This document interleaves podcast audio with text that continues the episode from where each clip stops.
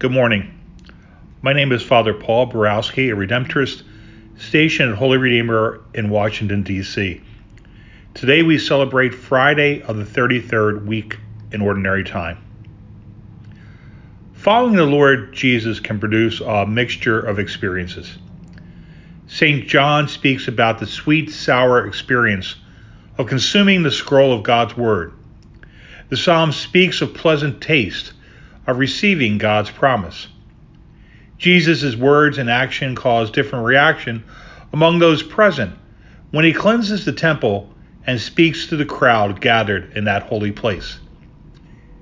In today's reading from the book of Revelation, St. John follows the command to take the scroll and consume it.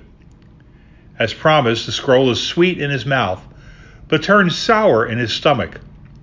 Some biblical scholars see this as God's promise that God will win the final victory for his holy ones. Yet the process of victory will not be easy, particularly as the saints struggle in the battle against the enemy and face persecution and even death.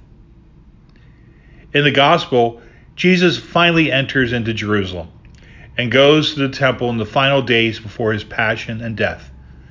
Jerusalem is the focal point for Jesus in Luke's writings. Luke has been building up to Jesus' being in Jerusalem. And it will be from his death and resurrection in Jerusalem that the mission of the church will go out to all the world. Being in the holy place and seeing what is taking place there, Jesus is moved to anger and he casts out the merchants and money changers. He subsequently begins to explain his actions and to teach those wishing to learn. His actions cause mis- mixed results in those present. The Jewish leaders are upset and begin to plot his own death. Those interested in developing a closer relationship with Jesus and his Abba Father are moved to joy and excitement as he speaks. As I reflect on these readings, I am reminded of the paradox of faith. The key element of salvation history is this mystery, this story of the death and resurrection of Jesus Christ. We are called to be part of both the death and the resurrection, they cannot be separated. In the Gospel according to John, the combined events are spoken of as Jesus' hour of glory. Thus, for those who call themselves disciples of the Lord Jesus, we can expect the double faceted reality of joy and sorrow, of pain and healing, of death and resurrection. Following the Lord Jesus is not always a piece of cake. It may taste like cake when we first experience it, but it can turn sour as we delve further into it.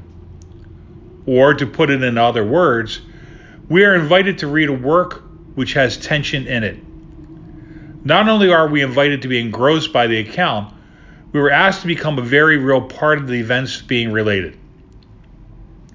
I'm both saddened and bolstered by this paradox of story of faith. The sad feeling comes to me especially when things are going well and I am filled with joy. I realize that I may still have to face some difficult times ahead before I finally arrive at my final hour of glory. This can be scary. I, like many others, wonder why God could not have arranged it so that everything would be like the Garden of Eden. Then I recall that it was human sin that destroyed the perfect paradise on earth. I also pondered the thought that maybe I would not long for heaven as much as I do if I was always happy and satisfied here on earth.